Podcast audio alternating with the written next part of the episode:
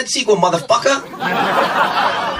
Καλημέρα, καλησπέρα και καλώς ήρθατε σε ένα ακόμη pop για τις δύσκολες ώρες. Εγώ είμαι η Σφίνα Γρυβέα. Εσύ ποιος είσαι?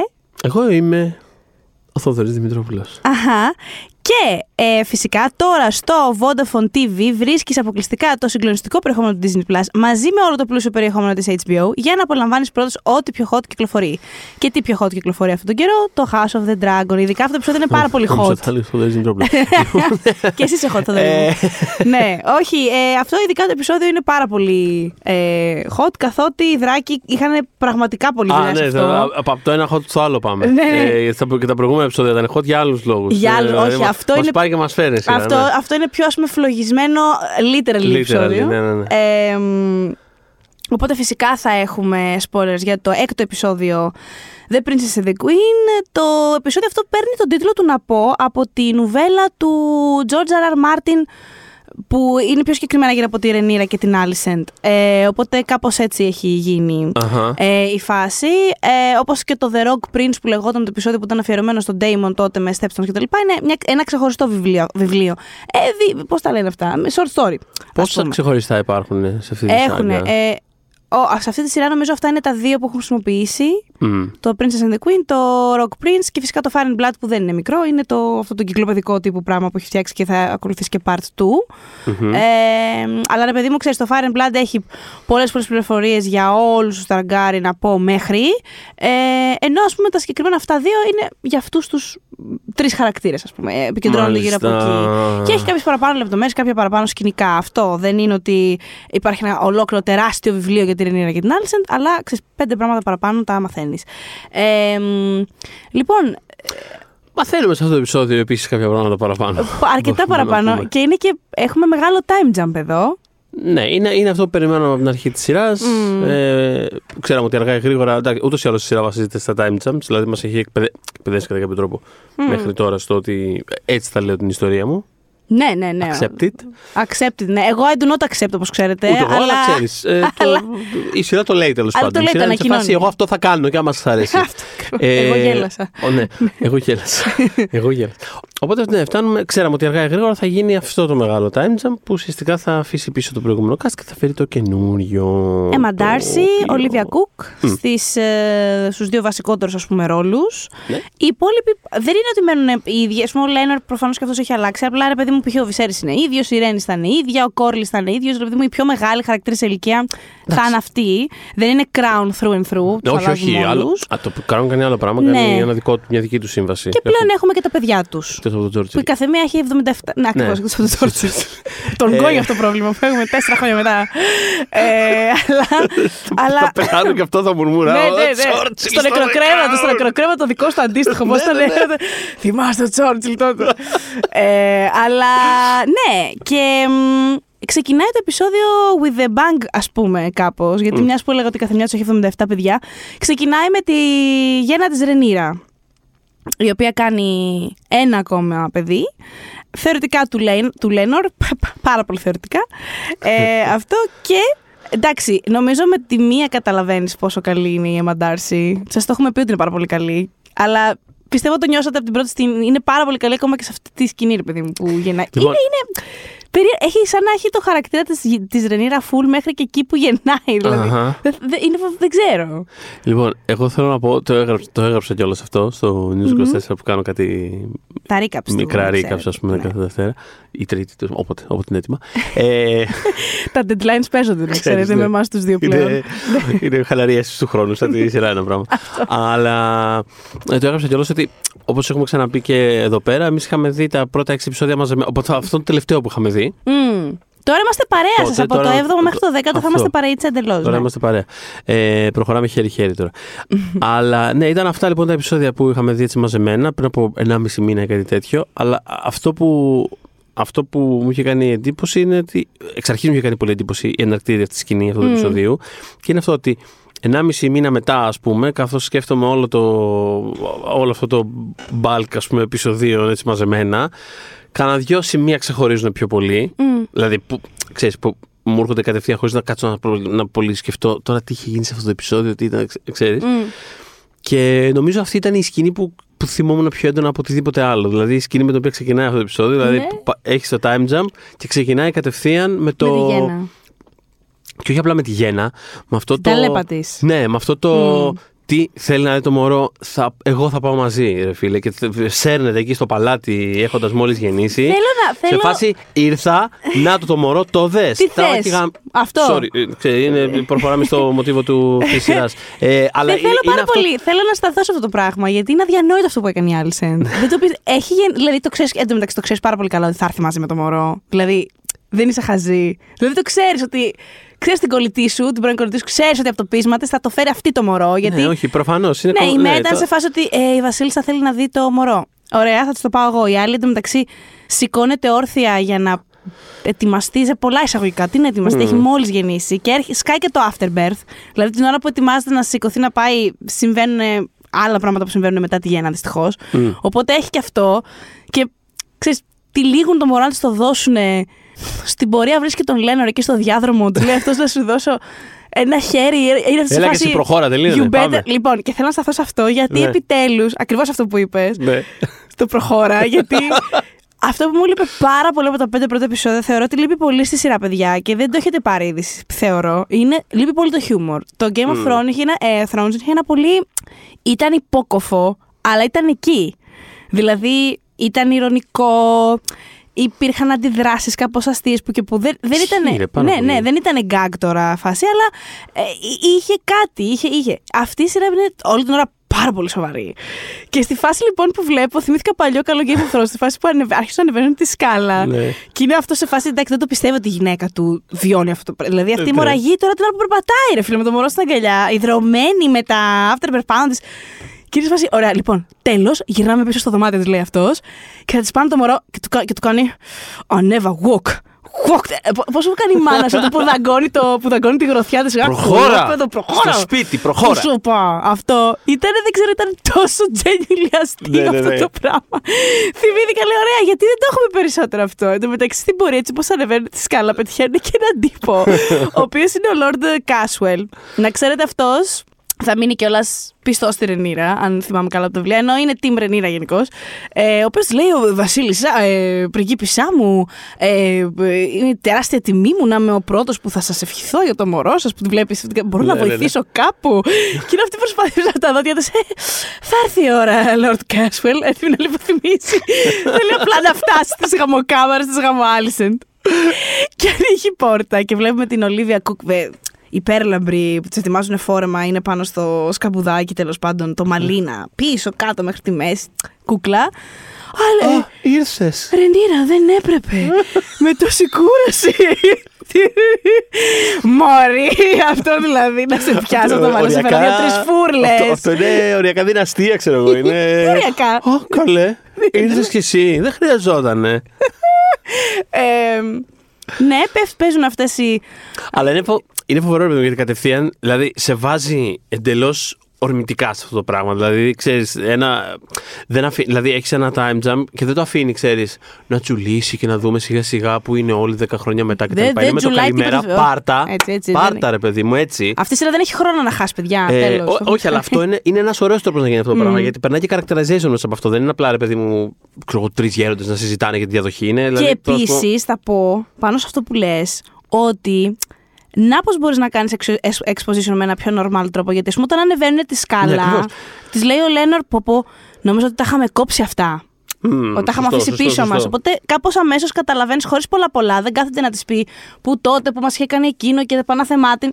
Καταλαβαίνεις με μια του φράση. Το καταλαβαίνεις. Καταλαβαίνεις από το request της Άλισεντ και μόνο που βρίσκεται η κατάσταση. Καταλαβαίνεις από το πώς αντιδρά αυτή που βρίσκεται η ίδια. Σφάζει ότι ναι, θα σηκωθώ έτσι όπως είμαι τώρα, ενώ διαλύομαι, ενώ αφήνω κομμάτια μου πίσω. Δηλαδή θα πάω, θα της το τρίψω στη μούρη. Όχι κυριολεκτικά του μωρό βέβαια, αλλά θα της το τρίψω στη μούρη. Και θα τη διαολοστείλω κιόλας με τον τρόπο μου και θα φύγω. Δηλαδή, καταλαβαίνεις κατευθείαν που βρίσκονται, καταλαβαίνεις τα πάντα. Είναι μια πάρα πολύ δυνατή σκηνή. Είναι αυτό. Είναι άλμα που προσγειώνεται κατευθείαν. Σούπερ. Το έχουμε. Δηλαδή, προσγειώνεται με την κολοτούμπα αυτή που κάνεις και σηκώνεσαι μετά θρηβευτικά. Είναι τέτοιο πράγμα. Και θέλει Άλισεντ κιόλας να πιάσει το μωρό και τέτοια. Οπότε τη βλέπεις ότι η Ρενίρα κάπως φύγεται που τον κρατάει και όλα αυτά. Και ποιος μπαίνει στο δωμάτιο, ο Βησέρης υποκατάρρευσης, είναι πια σαν τον Γκόλουμ. Δηλαδή. Αλλά.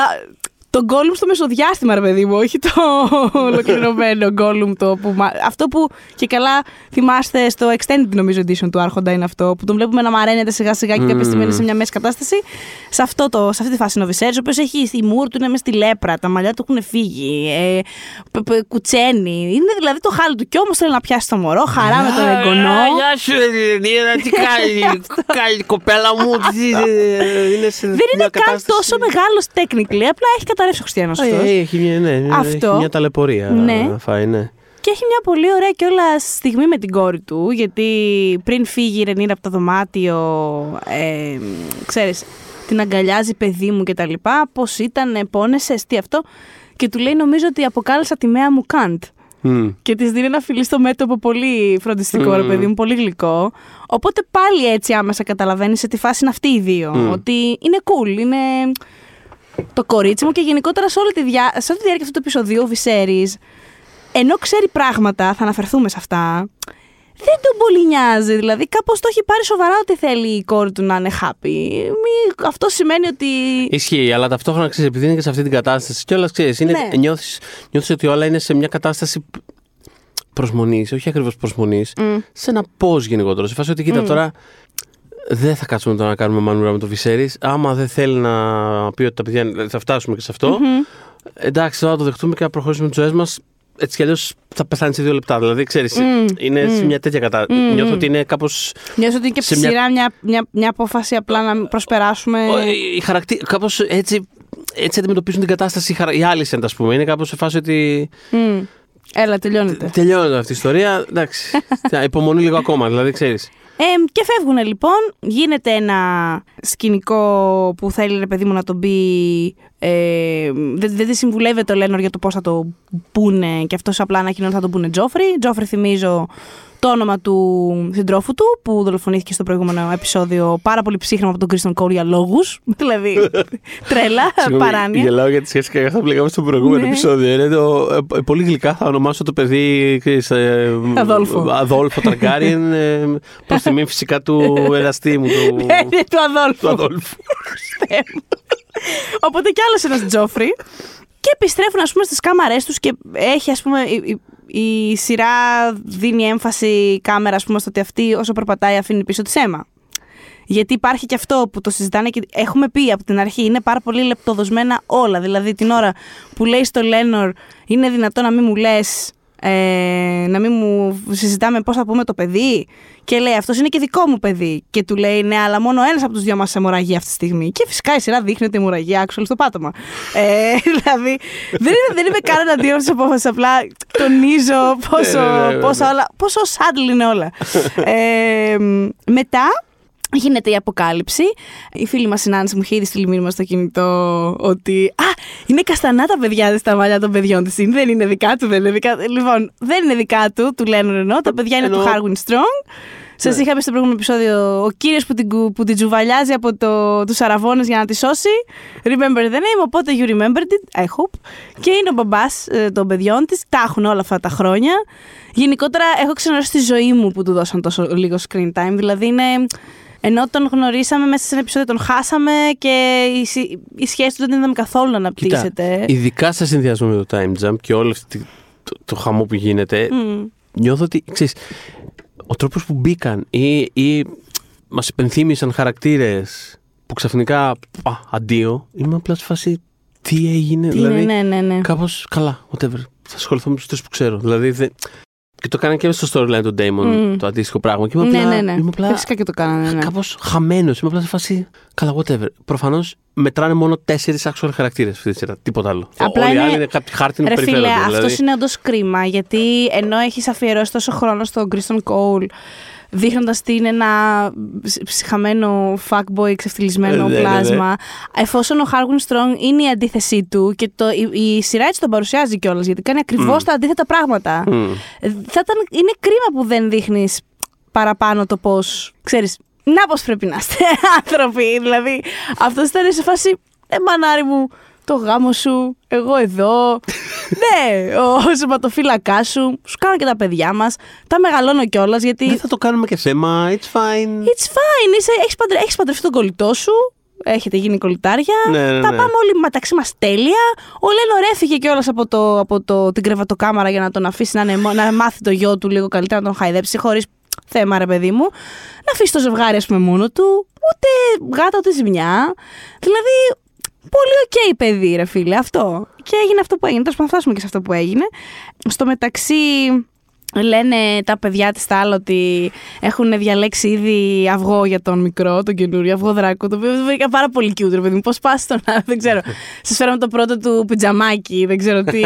Αυτή πάρει να διαλέξει ένα αυγό δράκου, γιατί καλό είναι να δένεσαι ως Dragon Rider με το δράκο σου όταν είσαι μωρό.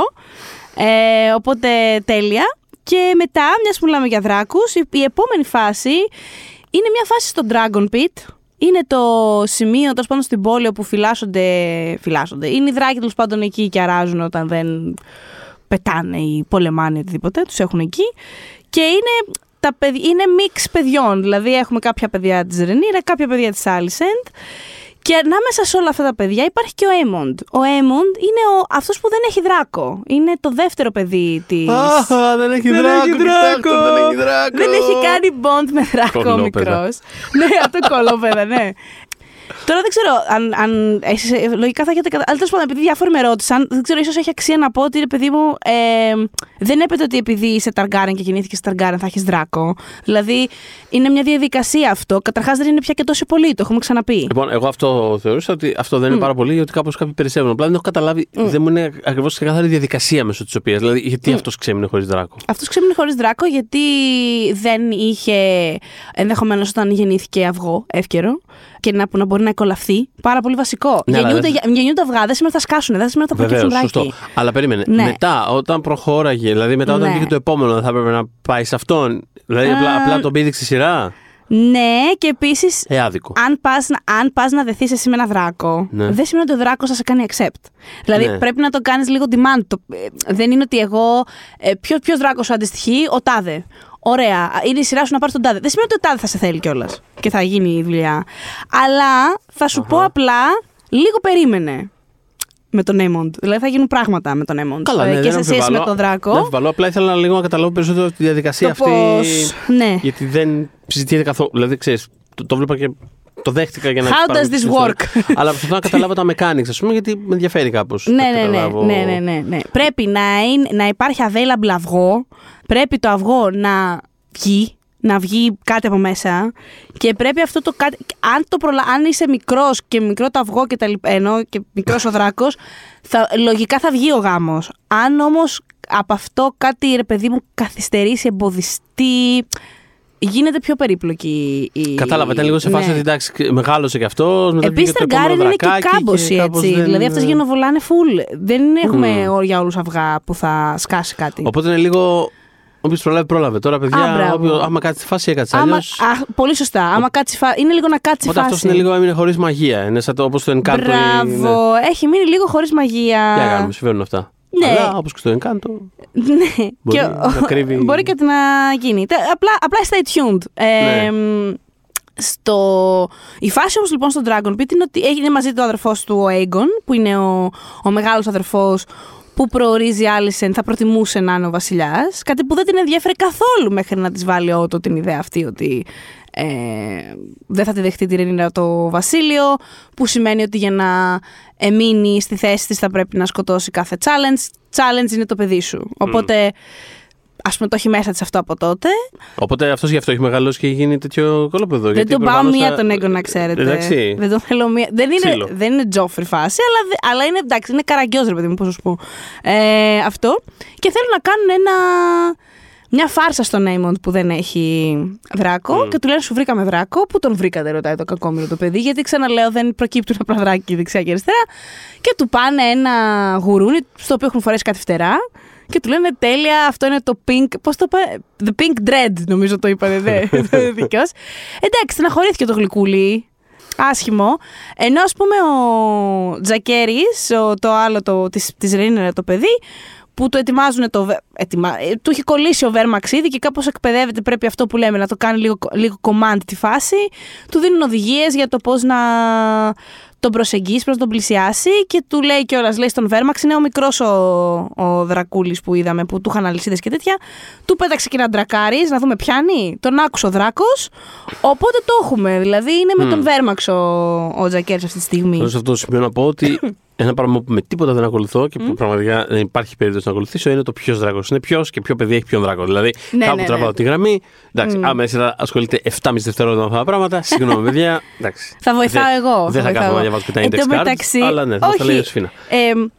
Είχα κι εγώ ένα μπέρδεμα. Γιατί ο μικρός, ο Έιμοντ εννοώ, έτσι μέσα στη στεναχώρια και τα λοιπά που φεύγει από εκεί, αρχίζει και ψάχνεται μέσα στο Dragon Pit.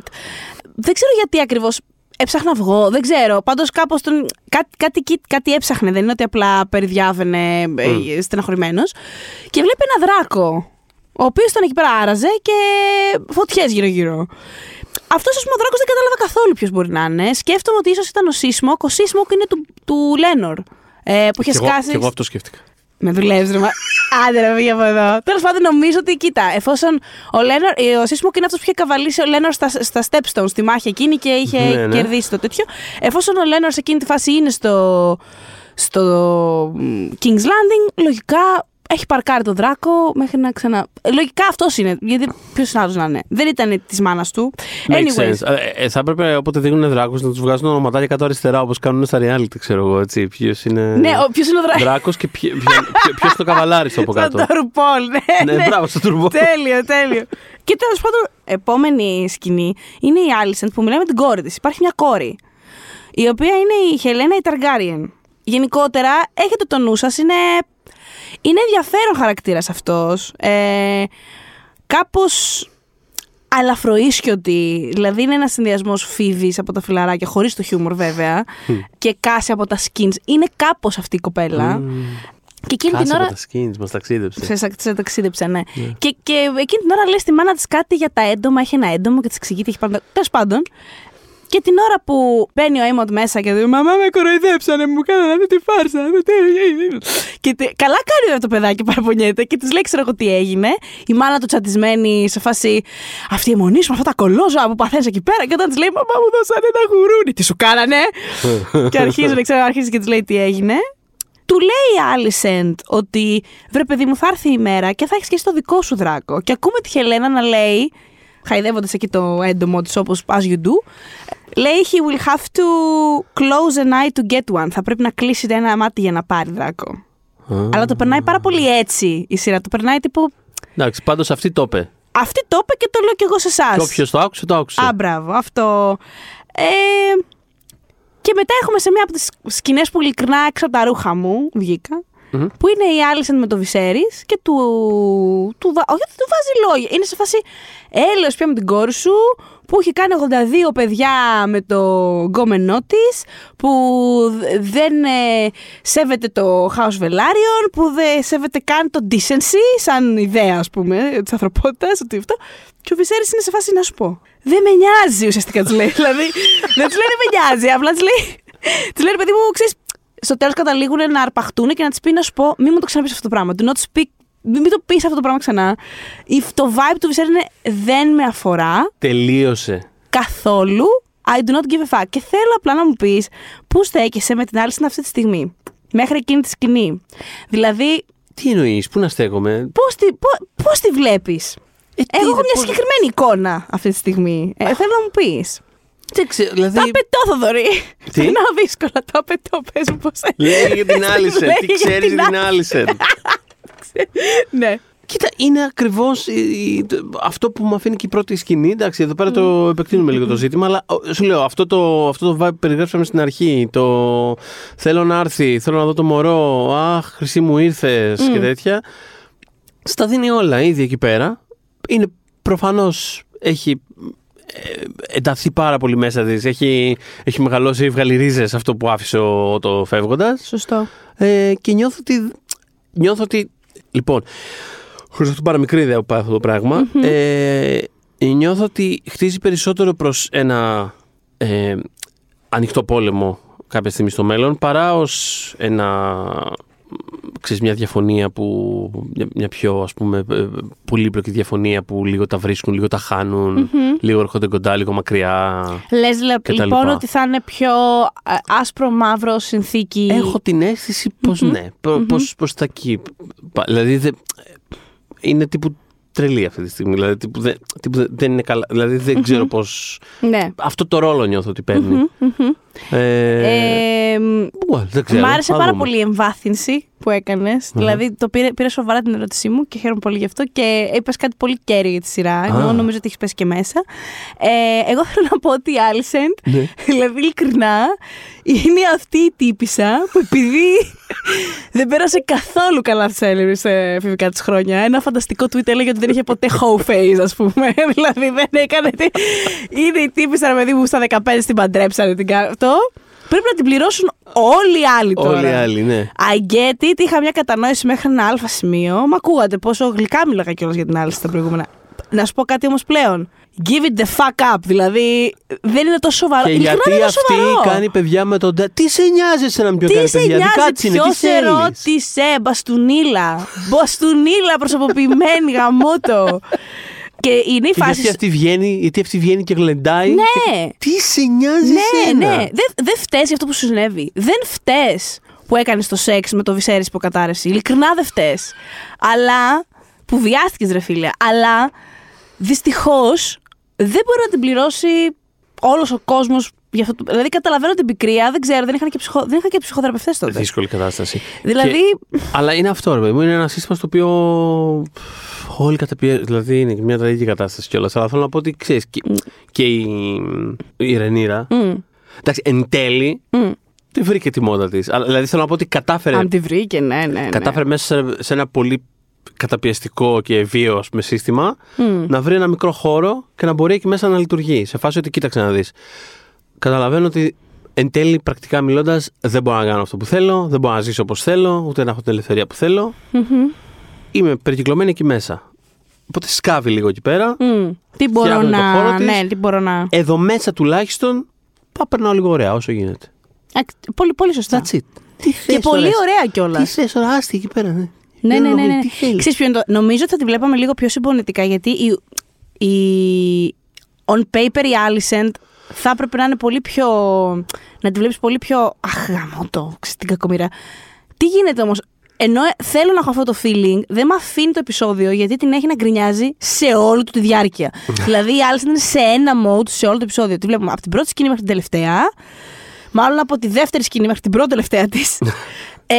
Να γκρινιάζει για την Ρενίρα. Που αυτή έκανε αυτό και αυτή έκανε το άλλο και αυτή έκανε το τρισό. Να μην έχει άλλο. Δηλαδή. Ναι, well, δεν θα πάει καλά αυτό. Οπότε, ναι. Μιλάει, αφού γκρινιάζει λοιπόν με τον άντρα της, μιλάει και με τον Κρίστον Κόουλ στο διάδρομο. Θάβει τη Ρενίρα. Αλλά. Γιατί έχει και μια τιμή αυτή η κοπέλα, με κατάλαβες. Όταν αποκαλεί ο Κρίστον Κόουλ τη Ρενίρα spoiled cunt στην Alicent, εκεί θυμάται να του πει. Σε παρακαλώ πάρα πολύ, λίγο τρόπους. Έχουμε και τρόπους, ναι. Λίγο τρόπους εδώ πέρα. Αυτό. Όταν σας λέω μπαστούνιλα, δηλαδή αυτό σε μάρανε. Ότι την αποκάλεσε όπως την αποκάλεσε. Τέλος πάντων, Crystal Cold die. Αυτή η αστική ευγένεια θα μας φαίνεται. Περιμένω πώς και πώς κακά να τον βρίσκουν γενικά τον Crystal Cold. Μα είναι πραγματικά. Νομίζω το βάλανε και στο group μας, στο Pop για τις δύσκολες ώρες στο Facebook. Βρείτε μας εκεί.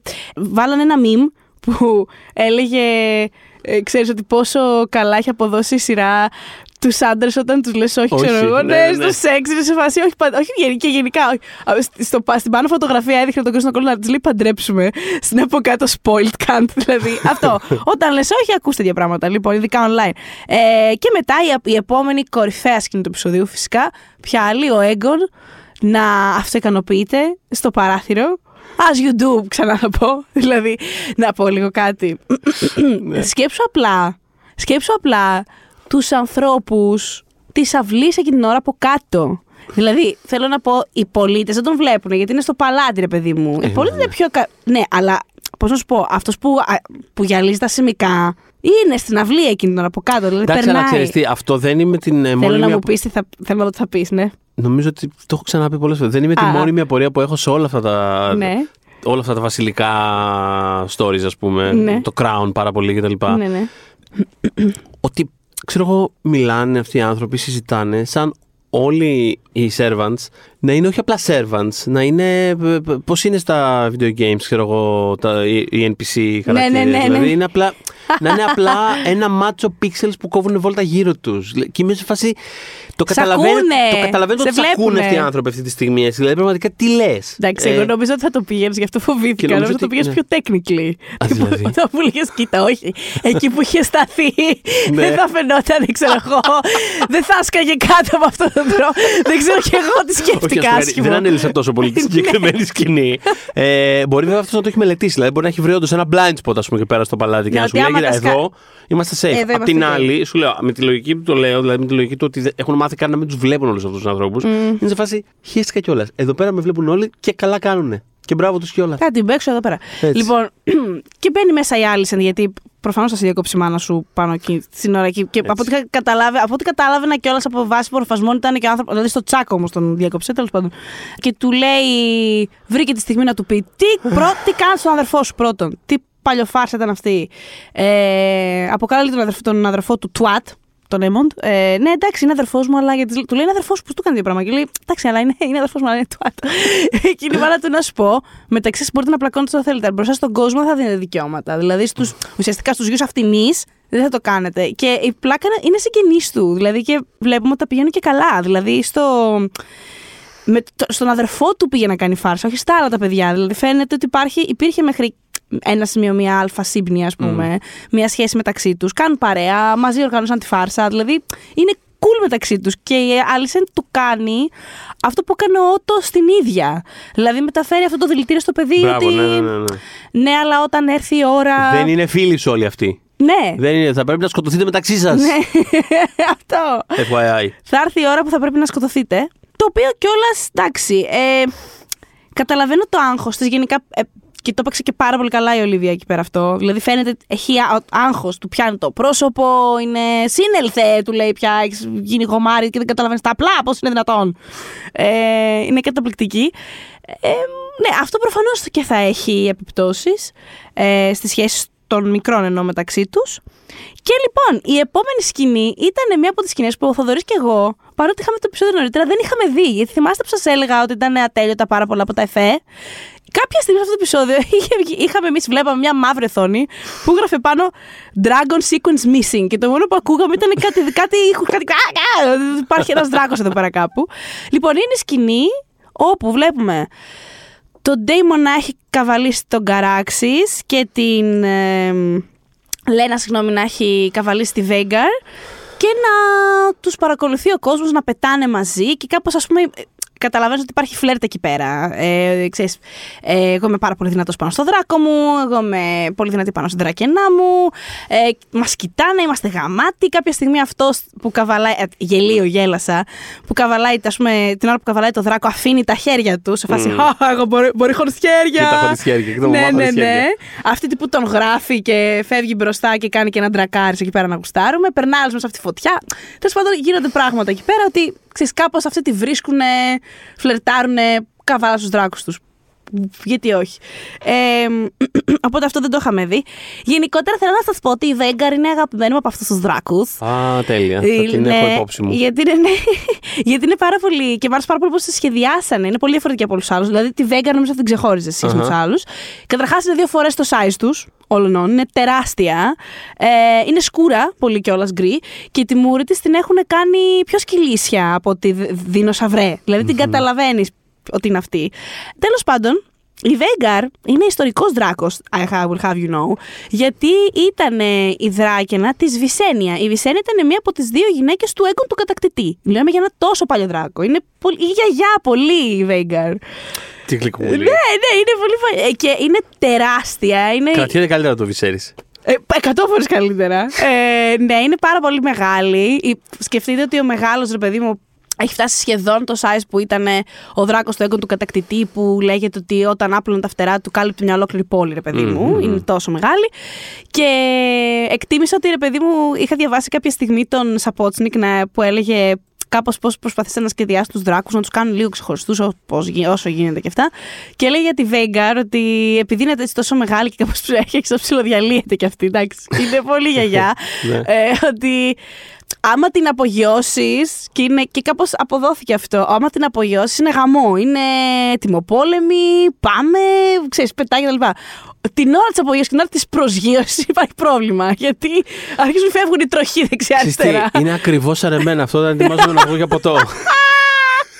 Μου είναι πολύ δύσκολο να σκοθώ από τον καναπέ για να ντυθώ. Όταν γυρνάω με το ζόρι καταφέρω να ξαπλώσω. Στο ενδιάμεσο όμως, χαμός.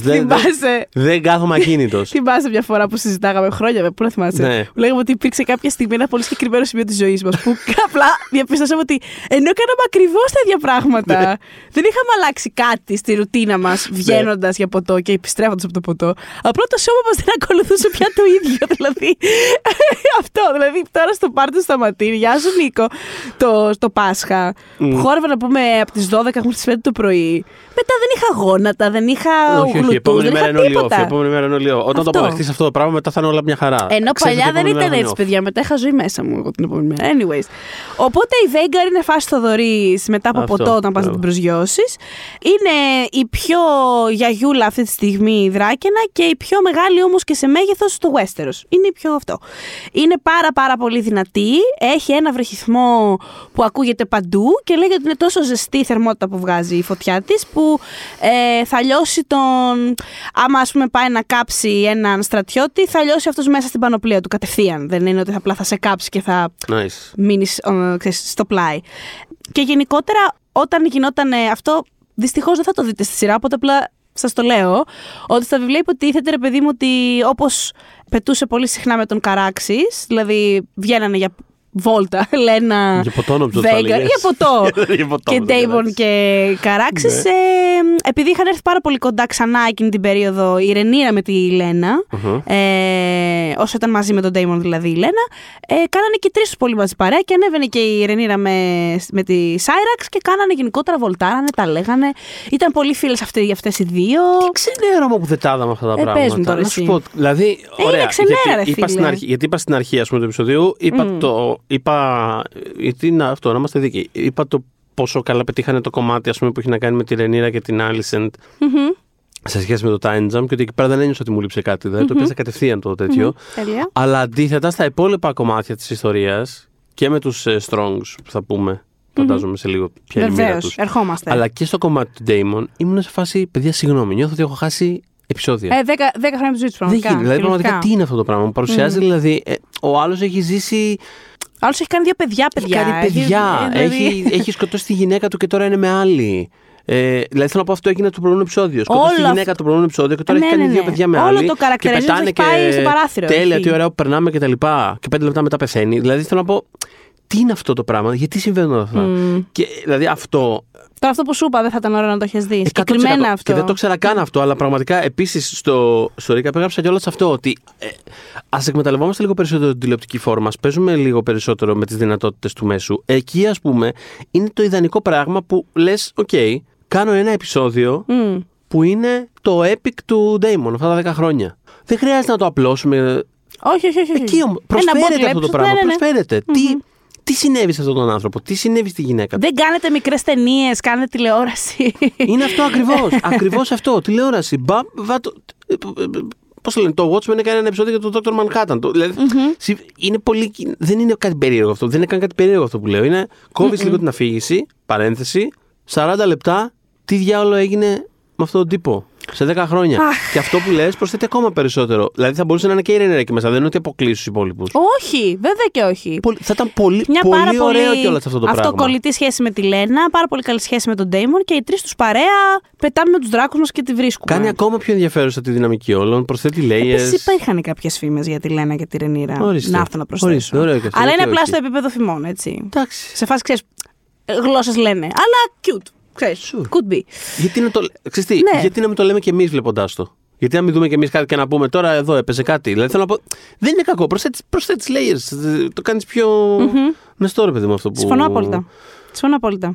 Και επειδή μιλάμε γι' αυτό, Έχουμε τη σκηνή με τη Λένα και τον Ντέιμον που είναι στο Πέντος και ο πρίγκιπας του Πέντος τους προτείνει να μείνουν εκεί. Η Λένα δεν θέλει, του λέει ότι κοίτα να δεις μέγε στο τρίτο μου παιδί. Θέλω να το κάνω στο Driftmark, θέλω να έχει το legacy αυτό, να μεγαλώσει τον τόπο του. Δηλαδή θέλω να πάμε σπίτι μας. Εκείνος είναι μαμούσου του, δεν πολύ θέλω. Αργότερα του λέω ότι κοίτα να δεις, αυτός δεν είναι ο άντρας που παντρεύτηκα. Αν όντως σου άρεσε τόσο πολύ εδώ πέρα που είμαστε, θα τριγυρνούσες στην πόλη, θα κάνεις τις βόλτες, θα πίνεις τις ποτάρες σου. Έχεις το μόνο που κάνεις είναι να νεράζεις εδώ πέρα στην ταράτσα μας και να γεγναντεύεις το κενό. Δηλαδή, εμένα μου γράψε αδερφός μου, του λέει, και μου λείπει πάρα πολύ αδερφός μου και είμαι σίγουρη ότι σου λείπει και εσένα ο δικός σου. Αυτά που λέγαμε για τη σχέση Ντέιμον και Βησέρης που είναι έτσι λίγο ιδιαίτερη. Αυτός ξέρεις, πάει να κάνει deflect. Κλασικά, όχι, μου λείπει το κρασί του, του Westerns, γιατί εδώ πέρα δεν έχουν καλό κρασί. Αλλά ξέρεις, τον ενοχλεί, ρε παιδί μου, προφανώς τον ενοχλεί. Οπότε περνάμε σε μια αγαπημένη μου φάση του επεισοδίου, μου άρεσε πάρα πολύ αυτό, γιατί τη τρώει ο Κρίστον Κόουλ, όχι για κανένα λόγο, όπου βλέπουμε την εκπαίδευση, ας πούμε, των παιδιών, όλα τα παιδιά εκπαιδεύονται μαζί στη μάχη. Τους έχουν, πώς είχαν οι Σταρκ στην αυλή τους, εκείνος τον πρώτο επεισόδιο, τον πιλότο, που μαθαίναν όλα να ξέρεις με το τόξο και τέτοια. Αντίστοιχα εδώ πέρα είναι ο Κρίστον Κόουλ, ο οποίος και καλά τους δείχνει πώς με το τι κάνουμε το σπαθί, ξέρετε πώς είναι αυτά. Τα έχετε κάνει όλοι σας αυτά. Λοιπόν, και φυσικά επειδή είναι ο Κρίστον Κόουλ και he ain't shit, θέλει να βάλει τα παιδιά, ξέρεις, κάπως το ένα εναντίον του άλλου. Ναι. Και λέει, ωραία, okay, θα βάλουμε τα δύο μεγαλύτερα από την αντίστοιχη οικογένεια. Οπότε, Αίγκον από τη μία και το μεγαλύτερο παιδί της Ρενίρα από την άλλη, που όμως έχουν πάρα πολύ μεγάλη διαφορά ηλικίας, δεν είναι η ίδια ηλικία. Και υπόθηκε εκείνη την ώρα αυτό, ότι αυτό τώρα δεν είναι λίγο άδικο, δεν ξέρω. Ο Βησέρης, εντάξει, υπέροχο αυτό. Ο αγαπημένος μου, σε όλο αυτό το μαναφούκι, είναι ο Βησέρης ο αγαπημένος μου, ο οποίος το κοιτάει όλο αυτό το πράγμα και λέει στο Λάιονελ, που είναι το χέρι του, του λέει «Α, ωραία, δες, νιώτη. Όταν περνάς τέτοια πράγματα στη νιώτης με τον άλλο, οπωσδήποτε θα δημιουργηθεί ένα δέσιμο, έτσι, ένας δεσμός. Δεν γίνεται. Νομίζω, ναι, μπράβο. You'd form a lifelong bond, λέει, όταν παίζουν έτσι τα παιδιά μεταξύ τους. Τα κοιτά, και δεν περνάει ούτε 2 λεπτά και βλέπει ότι πάει να γίνει αυτό το ματσάρισμα, ας πούμε, μεταξύ των μικρών και τώρα αμέσως πέφτει η μούρη του. Φάση, όπα, τώρα αυτό δεν είναι cool που πάει να γίνει. Ναι. Είναι τελείως μπάρμπα σε καφενείο. Εντελώς, παιδί μου, εντελώς. Να είσαι νέος. Αχ, τι ωραία. Και μ' αρέσει που... Εγώ στην ηλικία σας... Έκανα. Και μ' αρέσει που στηρίζει πολύ τη σχέση μεταξύ... Ρε παιδί μου, θέλει να είναι και τα παιδιά του καλά και τα εγγόνια του καλά και να τα πηγαίνουν μεταξύ τους καλά και δεν τον νοιάζει που τα εγγόνια του, ας πούμε... κάτω, εκεί στην αυλή, είναι ο actual μπαμπάς τους και το ξέρει και δεν το νοιάζει, ρε παιδί μου, σε φάση, μπορούμε να είμαστε όλοι καλά, μπορούμε να είμαστε όλοι εντάξει, τι σας νοιάζει, όλα καλά. Και φυσικά προφανώς τραυματίζεται και φοβάται ο μικρός της Ρενίρα, γιατί εντάξει ο άλλος είναι ψηλότερος, πιο καλός με το σπαθί κλπ. Οπότε υπάρχει μια... Ο Κρίστον Κόουλ είναι σε φάση τον Αίγκον, δώσ' του, κάνε ράνε. Πώς είναι, ρε παιδί μου, ο Κρίς στο κομπρακάι, τύπου no mercy χτύπα. Οπότε ο Χάρουιν Στρόγκ σε κάποια φάση του λέει αυτό, διδάσκεις, ξέρω εγώ, το να είσαι τόσο σκληρός με τον αντίπαλό σου. Ο Κρίστον Κόουλ τις κλασικές βλακές ότι στη μάχη δεν έχει ηλικίες και τέτοια. Ναι, εντάξει, δεν είμαστε όμως στην actual μάχη, απλά εκπαιδεύονται, ηρέμησε λίγο βλάκα. Και μόλις του λέει ο Κρίστον Κόουλ του πετάει την υπόνοια ότι πάρα πολύ θερμά τον υπερασπίζεσαι. Θα έλεγε κανείς ότι θα μπορούσε να είναι ενδεχομένως γιος σου. Αυτό. Και του ορμάει ο Χάρκον και τον αρχίζει. Δηλαδή, μπουνιά την μπουνιά, τι να σου πω, η χαρά που έπαιρνα. Δηλαδή, πώς λέμε αυτό το φάισε παιδί μου και χορταίνω εγώ. Αυτό έτσι, σαν να τις έρχνα εγώ αυτές τις μπουνιές. Πόσο χαρά πήρα. Και φυσικά έφυγε το χαμόγελο και από τον Βησέρη, ο οποίος ήταν σε φάση ούτε αυτό δεν μπορώ να κάνω, ούτε στην αυλή δεν μπορώ να κάτσω. Αναρωτιέμαι σχετικά με τον Βησέρη, τώρα που λέμε και όλα αυτά. Αναρωτιέμαι. Και πάλι τονίζω ότι δεν έχω την παραμικρίδια και δεν γνωρίζω τίποτα. Όταν αναπόφευκτα σε 3 λεπτά από τώρα θα πεθάνει αυτός ο άνθρωπος. Αναρωτιέμαι αν υπό τι συνθήκες θα είναι. Δηλαδή, αν θα είναι κάτι πάρα πολύ τραγικό, υπερδραματικό που κάπως θα του. Γιατί αυτός τώρα είναι σε μια φάση, όπως λες και εσύ, περιγράφοντας και το πώς φαίνεται σε αυτό το επεισόδιο, που είναι. Δηλαδή, νιώθω ότι από την οπτική του είναι ότι. Εντάξει, είναι δύσκολα, ρε παιδί μου, προφανώς όλα αυτά, αλλά εντάξει, κάπως καλά τα έχω φέρει βόλτα. Κάπως. Ναι. Κάπως, εγώ το στηρίζω αυτό. Κύριε Ρενίρα λίγο βολεύει και κάπως okay, το Βασίλειο είναι οκ. Τα βρήκαμε. Ξέρεις, δηλαδή, κούτσα λίγο, εντάξει, παιδί μου, τα φέραμε λίγο βόλτα. Οπότε είναι λίγο το σβήνοντας. Αυτό ήταν σε φάση ότι άντε, φεύγω ειρηνικά και ελπίζω να τα καταφέρουν τα παιδιά. Κάπως οκ είναι τα πράγματα. Ή θα συμβεί κάτι πάρα πολύ κακό. Αυτό. Δηλαδή αυτή είναι η μεγάλη μου απορία. Αυτό το αφήνω σαν αστερίσκο για όταν φτάσουμε εκεί πέρα. Για να δούμε τι θα γίνει. Και μετά περνάμε. Υπάρχουν δύο εδώ πέρα είναι τα προβλήματα, ας πούμε, από εδώ και πέρα στο επεισόδιο. Το ένα είναι ότι ο Λάιονελ είναι σε φάση στο γιο του να σου πω: έχουν πάρει χαμπάρι. Έχουμε σοβαρό πρόβλημα. Αυτό το πράγμα είναι προδοσία. Θα σε σκοτώσουν. Πρέπει να φύγεις από το βασίλειο πριν να την κάνεις. Οπότε γελάω που άλλος σκότωσε άνθρωπο, έλειωσε κεφάλι ανθρώπου μέσα στη δεξίωση των αραβώνων της πριγκίπισσας και είναι ακόμα στο παλάτι. Και άλλος ο χριστιανός δεν ενοχλήσε κανέναν. Έριξε εκεί πέρα 3-4 και όλα καλά. Και ξαφνικά πρέπει να φύγει 6 ώρες. Δηλαδή, ειλικρινά, τέλος πάντων, οπότε πρέπει να γίνει αυτό. Και το άλλο είναι ότι έχουμε ξανά πρόβλημα στα Stepstones και γίνεται ένα συμβούλιο για το τι θα γίνει με τα Stepstones. Εντάξει. Ο Λένορ κιόλας είναι σε φάση: αχ, τέλεια, θέλω να πάω στη μάχη με τον κόμενό μου. Είμαι knight, είμαι υπότιση εγώ στην πραγματική μου ζωή. Πριν με γνωρίσω, φάση ήμουν knight, ήμουν στον προηγούμενο πόλεμο των Stepstones και θέλω να πάω.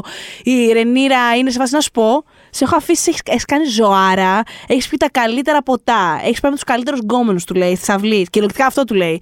Έχεις φάει, έχεις φορέσει τα καλύτερα τέτοια. Δεν γίνεται να εγκαταλείψεις το πόστο σου. Είχαμε μια συμφωνία και αυτός είναι σε φάση όχι, μα εγώ έχω και άλλα πράγματα που θέλω να κάνω. Και του λέει: ωραία, okay, επειδή το φτάνεις εκεί και δεν είσαι σωστός και δεν τηρείς τη συμφωνία μας, εγώ σαν πριγκίψα, I command you. Να μείνεις στο πλάι μου, γιατί σε βλέπω ότι και εσύ κάνεις νερά και χέστηκα, ας πούμε, τι θες να κάνεις στη ζωή σου. Και κάνουν και ένα συμβούλιο έτσι με όλα χέρια, μέρια κτλ. Και είναι και η Άλισεντ για τα Stepstones. Και λέει η Ρενίρα, αυτό εγώ συμφωνώ. Που λέει: ρε παιδί μου, εντάξει, τόσα χρόνια, οκ, είχαμε κερδίσει την περιοχή, αλλά τόσα χρόνια δεν φροντίσαμε να συντηρήσουμε αυτό το πάνω χέρι.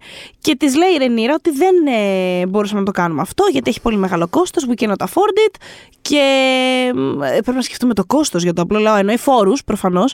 Και της λέει το πολύ απλό η Ρενίρα ότι ναι, ο actual πόλεμος όμως κοστίζει περισσότερο. Οπότε θα κοστίζει περισσότερο άμα χρειαστεί να κάνουμε πάλι πόλεμο παρά τόσα χρόνια απλά να διατηρούσαμε, να έχουμε λίγο στράτευμα εκεί, κάπως να είναι υπό έλεγχο η κατάσταση. Πάνε να διακόψουν οι άλλοι βασικά πάνε να διακόψουν το συμβούλιο, γιατί ξέρεις, husband you need to rest και τέτοια. Η μπαστούνίλα κλασική. Και εκείνη την ώρα σηκώνεται η Ρενίρα, γιατί είναι ανώτερη και θέλει να τη ζητήσει συγγνώμη μπροστά σε όλους, το λέει. Θέλω να σου ζητήσω συγγνώμη αν οι οικογένειές μας έχουν κάποιο θέμα τελευταία, έχω αισθανθεί, υπάρχει μια φόρτιση και θέλω να προτείνω, επειδή είμαστε μια οικογένεια στην τελική και της λέει και το πολύ γλυκό ότι ναι. Να γίνουμε πιο μια οικογένεια. Της λέει ότι πριν γίνουμε οικογένεια ήμασταν και φίλες πριν από αυτό. Θέλω να προτείνω η κόρη μου να παντρευτεί τον γιο σου.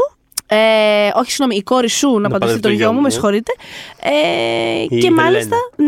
Και μάλιστα, αν η Σάιραξ θυμίζω είναι η δράκηνα της Ρενίρα, έχει και κάνει και νέα αυγά, το ένα θα πάει στον Έιμοντ. Χαρές ο Βησέρης εκεί πάλι, αχ, κοράκλα μου. Πάρα πολύ ωραία αυτά που σου λέει η Άλισεντ. Υπέροχα αυτά που σου δίνει. Είναι πάρα πολύ νόμπλ να προσφέρεις αυγό, ας πούμε.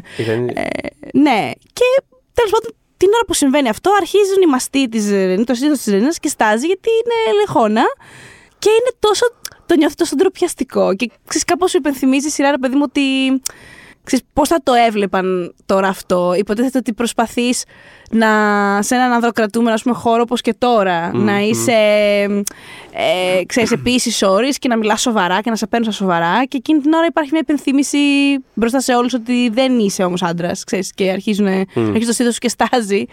Και δεν απέχει και πάρα πολλά από αυτά που βιώνουν οι σημερινές γυναίκες, ξέρω εγώ, σε boardrooms και τέτοια. Ότι ξέρεις, πολλές φορές είσαι μόνη σου μπροστά σε 10 άτομα, 10 άντρες. Και ντρέπεται και κάπως σταματάει εκεί η συζήτηση. Και μετά έχουμε τη στοιχομηθεία μεταξύ Άλισεντ και Βησέρης, που ο Βησέρης είναι σε φάση: έλα τώρα, ωραία τα είπε, καλά τα είπε. Πες νεόημα, είναι πάρα πολύ ωραίο αυτό που αυτό. Και είναι η άλλη σε φάση: πάνω από το πτώμα μου. Δηλαδή γι' αυτό σου λέω ότι υπάρχει πρόβλημα με την Άλισεντ, φίλες, σε αυτό το επεισόδιο. Γιατί είναι μόνιμα σε μια. Είναι μόνιμα σε μια μιζέρια. Δηλαδή δεν της αρέσει τίποτα. Συμφωνώ, αλλά θέλω επίσης να πω ότι συνεχίζοντας στο πλαίσιο αυτό που συζητάμε στα προηγούμενα επεισόδια για το πώς. Τα πράγματα που μας κάνει αυτή η σειρά να συζητάμε, τέλος πάντων, θέλω απλά να υπογραμμίσουμε το γεγονός ότι, ότι μόλις ήμασταν σε φάση ότι Έλα μωρέ, τι γλυκό που η Ρενίρα πρότεινε να παντρευτούν τα δύο ξαδερφάκια μου. Και οι άλλοι τρελοί να πούμε. Όχι. Αυτό θέλω απλά να το υπογραμμίσω. Ναι, αυτό το παράπονο έχω. Ένα τσεκ, ναι, όχι, συμφωνώ. Μα στο πλαίσιο της σειρά είναι. Πολύ σωστό. Απλά ναι, ξέρεις. Αυτό και μετά έχουμε ότι ο Λάιονελ πάει να παραιτηθεί ως χέρι του βασιλιά, ο Βησέρης δεν το δέχεται, οπότε του λέει ο Λάιονελ, «Οκ, τουλάχιστον να ξέρεις θα συνοδεύσω το γιο μου στο Χάρενχαλ, που θα πάει να αναλάβει τέλος πάντων εκεί πέρα διάφορα». Η Άλισεντ γκρινιάζει στο Λάρι Στρόγκ ότι, ξέρεις, ο πατέρας μου Ότο θα ήταν πιο ευθύς με τον βασιλιά, θα ήταν, ξέρεις, όλοι κάπως περιφέρεστε γύρω του, ξέρεις, νυχοπατάτε, ο πατέρας μου θα ήταν πιο ευθύς. Και της λέει ο Λάρι Στρόγκ ότι εντάξει, δεν έπεται ότι σε ένα τέτοιο σοβαρό θέμα όπως είναι το γεγονός ότι η κόρη του έχει κάνει παιδιά, ξέρεις, εκτός γάμου κλπ. Ότι θα ήταν τόσο ευθύς. Και του λέει, ναι, μπορεί να μην ήταν τόσο ευθύς αυτό το θέμα, αλλά θα ήταν με το μέρος μου. Οπότε υπάρχει αυτό. Και έχουμε και τη μεγάλη σκηνή του επεισοδίου που είναι ο θάνατος της Λένα. Ο οποίος διαφέρει από το θάνατο της στα βιβλία. Η Λένα στα βιβλία μολύνεται, αν θυμάμαι καλά, από κάτι και απλά στα τελευταία της, όταν είναι κάπως έρνεται προς τη Vhagar για να προσπαθήσει να πετάξει μια τελευταία φορά, δεν της βγαίνει και πεθαίνει και κάνουν μια γρύπνια για αυτήν ο Ντέιμον με τη Ρενίρα. Στην σειρά δεν γίνεται αυτό. Πάει στη Vhagar για να την κάψει, γιατί συνειδητοποιεί ότι είναι στη θέση της Emma της Targaryen, οπότε και σαρική που δεν θα επιβιώσει. Και αν επιβιώσει και το παιδί της, οπότε δεν θέλει να είναι σε αυτή τη θέση. Προτιμά να αυτοκτονήσει και να πάει στην Δράκαινα να το κάνει έτσι και λίγο Blaze of Glory φάση. Είναι πολύ στενάχρη αυτή η σκηνή, αλήθεια. Γιατί το έχουν. Εγώ την είχαμε δει χωρίς τα εφέ, ξαναλέω. Οπότε η Vhagar δεν υπήρχε. Καταλαβαίναμε τη βλέπαμε, αλλά δεν υπήρχε η Vhagar στη σκηνή ακόμα. Και την έχουν αυτό, της έχουν όλο κοντινά της δρακουλινίτσας και δεν ψήνεται καθόλου η γλυκούλα μου. Είναι σαν να πας στο σκυλί σου και να του πεις φάε με. Ναι, αυτό, δάγκωσέ με μέχρι να πεθάνω. Ναι, και η Vhagar δεν θέλει. Αλλά κάποια στιγμή προφανώς αντιλαμβάνεται ότι, ξέρεις, η μαμά είναι πολύ παραπονεμένη. Οπότε την καίει. Και είναι ο Ντέιμον και το κοιτάει αυτό το πράγμα προσβολωμένος και φας τι έγινε τώρα. Να σου πω κάτι, κι εγώ προσβολωμένος το κοίταγα, σε φάση τι έγινε τώρα. Ναι, εσύ για άλλους λόγους. Είναι πολύ. Για τους λόγους ότι απλά το βλέπα και λέω τι είναι αυτό, τι συμβαίνει αυτή τη στιγμή. Στο ξαναλέω, είναι. Νιώθω ότι λες και κάποιος μου είπε στο πόδι λίγο στα γρήγορα. Λοιπόν, by the way, έχει συμβεί αυτό και αυτό και αυτό. Δεν. Καθόλου, δεν το νιώσα καθόλου. Δηλαδή ναι. το βρήκα πάρα πολύ. Είναι πολύ απότομο. Γρήγορο, πολύ sloppy, δεν ξέρεις. Και πέφτει μαζί και με πόσα άλλα πράγματα. Γιατί έχεις μετά το γεγονός ότι η Ρενίρα αποφασίζει να φύγει από το παλάτι. Λέει και στο Λένορ, πάρε και τον κομμενάκι, it's fine. Θα χρειαστούμε ό,τι σπαθεί, ό,τι ξύφος και αυτά, όσο περισσότερες δυνάμεις μπορούμε. Πάμε στον Dragonstone. Μα της λέει όμως, εσύ έλεγες πάντα ότι δεν μπορείς να φύγεις από το King's Landing, γιατί άλλη να του βάζεις, θα αρχίσεις στο Βησέρης να βάζει λόγια, και θα έχει περισσότερο έδαφος, ας πούμε, για όλο αυτό. Και του λέει, εντάξει, όμως δεν γίνεται κιόλας αυτό το πράγμα. Ψιθυρίζουν για μένα. Έχει γίνει βούκινο η φάση με τον Χάρουνι. Πρέπει να φύγω από εδώ. Δεν μπορώ να το. Με έχουν ήδη υπονομεύσει. Πρέπει να νιώσω λιγάκι να πάω κάπου αλλού. Αυτό έχουμε αυτό. Αυτό πεθαίνει Λένα και έχουμε και τη φωτιά. Έτσι. Στο Χάρενχαλ που ενορχιστρώνει ο Λάρι Στρόγκ, βάζει εκεί πέρα δύο πρώην φυλακισμένους να βάλουν τη φωτιά και πεθαίνει ο Χάρουιν. Πεθαίνει ο Χάρουιν. Μόλις τον γνωρίσαμε, αντί ο Χάρουιν. Αυτό, ναι, δηλαδή και αυτό ήταν πολύ. Γιατί δεν χρειαζόταν. Τέλος πάντων τώρα, δεν μπορώ, αλήθεια. Και τελειώνουμε ουσιαστικά με την Άλισεντ να ακούει από τον Λάρι Στρόγκ ότι αυτός το οργάνωσε αυτό το θάνατο και το έκανε βάσει όσων του είχε πει εκείνη. Δηλαδή σε φάση ότι μου γκρινιάξατε και εγώ εκτέλεσα την ευχή της βασιλισσάς μου, ας πούμε. Ναι. Σηματοδοτείται, προετοιμάζεται επιστροφή Ότο. Σίγουρα, εγώ θεωρώ. Έτσι, μετά από αυτό το. Ναι. Βέβαια, αφού. Εντάξει. Παρανάλωμα του πυρός. Ναι. Ποιον θα φέρεις άλλο, ας πούμε, έμπιστο και αυτά. Θα το πεις στον μπαμπά της, να έρθει, αγίες. Ναι, δεν ξέρω, γενικά. Δεν τη λυπήθηκα, ρε φίλε, εκεί πέρα. Αλήθεια. Δηλαδή, θα έπρεπε να τη λυπάμαι. Δηλαδή, θα έπρεπε να νιώθω το σοκ της και το καλό, ας πούμε. Ξέρεις, δεν ήθελα να φτάσουν εκεί τα πράγματα. Αλλά ενώ όντως αυτό νιώθει, γιατί όντως δεν του είπε πάνε σκότωστον. Τίποτα τέτοιο. Ναι, δεν το είπε. Είναι από αυτά τα πράγματα που ξέρεις. Δηλαδή, τώρα, άμα πάω κι εγώ και πώς τον. Θέλω να δω τις παραλύσεις που θα κάνεις, δηλαδή τι αντιστοιχεία μπορεί να. Δεν θέλω να το πω γιατί δεν θέλω να βρεθώ τσιμπεντωμένος στα βάθη της θάλασσας, αλλά τέλος πάντων, σε αυτόν τέλος πάντων. Πας και πεις ότι, κοίταξε να δεις, υπάρχει τεράστιο πρόβλημα με αυτόν τον τύπο, θα μας πάει στα δικαστήρια και θα μας. τι περιμένεις ότι θα γίνει. Κάπως. Ακριβώς. Ναι. Και να πούμε και πόσο αδίστακτος είναι ο Λάρις, έτσι. Είναι αδερφός του Χάρουιν. Είναι αδερφός του. Δηλαδή δεν έχει. Does not give a fuck. Τελείως. Zero fuck were given για τον αδερφό του. Ναι, και τελειώνει εκεί το επεισόδιο. Γενικά πάρα πολλά πράγματα στο επεισόδιο. Δηλαδή, όλα αυτά τα μεγάλα γεγονότα που γίνονται σε αυτό το επεισόδιο θα μπορούσαν να έχουν ένα επεισόδιο το καθένα. Δηλαδή, σε ένα επεισόδιο να επικεντρωνόμαστε στη ζωή του Ντέιμον, όπως είπες, και να καταλήγει ενδεχομένως στο θάνατο της Λένα. Θα πρέπει να είναι πολύ δραματικό, ρε παιδί μου. Μια χαρά είναι και πολύ. Όντως είναι και πολύ δραματικό. Δηλαδή, δημιουργεί ένα ωραίο άρκα αυτό το πράγμα κάπως από μόνο του. Τώρα, αυτό που πήραμε ήταν απλά. By the way, απλά για να ξέρετε τι γίνει και αυτό. Και είμαι απλά τι. Και η φωτιά στο Χάρενχαλ θα μπορούσε να είναι σε ένα άλλο επεισόδιο, γιατί είναι πολύ θύγκρο, παιδί μου, ότι συνέβη αυτό και πέθαναν αυτοί που πέθαναν. Και άρα στο αντίστοιχο επεισόδιο να έχεις αναπτύξει και τη σχέση Χάρουιν και Ρενίρα. Δεν ξέρω. Ναι. Είναι αυτό που σας λέω. Η σειρά για μένα, ας πούμε, το επεισόδιο κυλάει νεράκι. Απλά όσο κυλάει νεράκι, σκέφτομαι πόσο εκατόφως καλύτερο θα μπορούσε να είναι αυτό. Οπότε στο επόμενο επεισόδιο. Όσοι έχετε δει το τρέιλερ, έρχονται δυνατά πράγματα μεταξύ Άλισεντ και Ρενίρα. Εγώ ανυπομονώ για μια συγκεκριμένη κιόλας σκηνή. Θα τη συζητήσουμε την άλλη εβδομάδα. Προς το παρόν, Θοδωρή μου. Προς το παρόν, να πούμε ότι ήταν και σήμερα μαζί μας στο Vodafone TV, με συγκλονιστικό περιεχόμενο για κάθε ηλικία. Μπορείς να απολαύσεις σειρές, ταινίες, ντοκιμαντέρ από το Disney Plus και την HBO σε ένα μόνο μέρος. Και να μην ξεχνάς πως με κάθε νέα σύνδεση στα προγράμματα Vodafone, Triple Play, Fiber 100 και 200, η Vodafone κάνει δώρο το Vodafone TV με το Disney Plus για όλη τη διάρκεια του συμβολέου σου. Χαμός. Όχι όσο χαμός αυτό το επεισόδιο που τα χωρέσαν όλα. Χωρέσαν 3 σεζόν σε ένα επεισόδιο. Αλλά αρκετά μεγάλος χαμός. Αλλά θα πω παρόλα αυτά, έτσι, για το στρίχο, για να κλείσουμε, ότι αυτό. Τουλάχιστον άμα είναι, ρε παιδί μου, να έχει στριμωγμένα σε ένα επεισόδιο 3-4 πάρα πολύ βασικά πράγματα που αναγκαστικά όλα θα μοιάζουν κάπως ξέπνοα λίγο μέχρι το τέλος, τουλάχιστον δώσαν αρκετό χώρο έστω στην αρχή στο κομμάτι με Άλισεντ και Ρενίρα. Δηλαδή, από το να έχεις 3-4 μισοψημένα πράγματα, ναι. Τουλάχιστον να έχεις κανένα δύο μισοψημένα και τουλάχιστον ένα κάπως να καλό. Ένα γενναίο, μερίδα. Αυτό έχω να πω, για να έχουμε και ένα θετικό, ας πούμε. Μα είπα και εγώ ότι όντως εγώ το βρίσκω πάρα πολύ watchable όλο αυτό. Μας ακούτε Spotify, Google Podcast, Apple Podcast και μας βρίσκετε στο Facebook Group Pop για τις δύσκολες ώρες.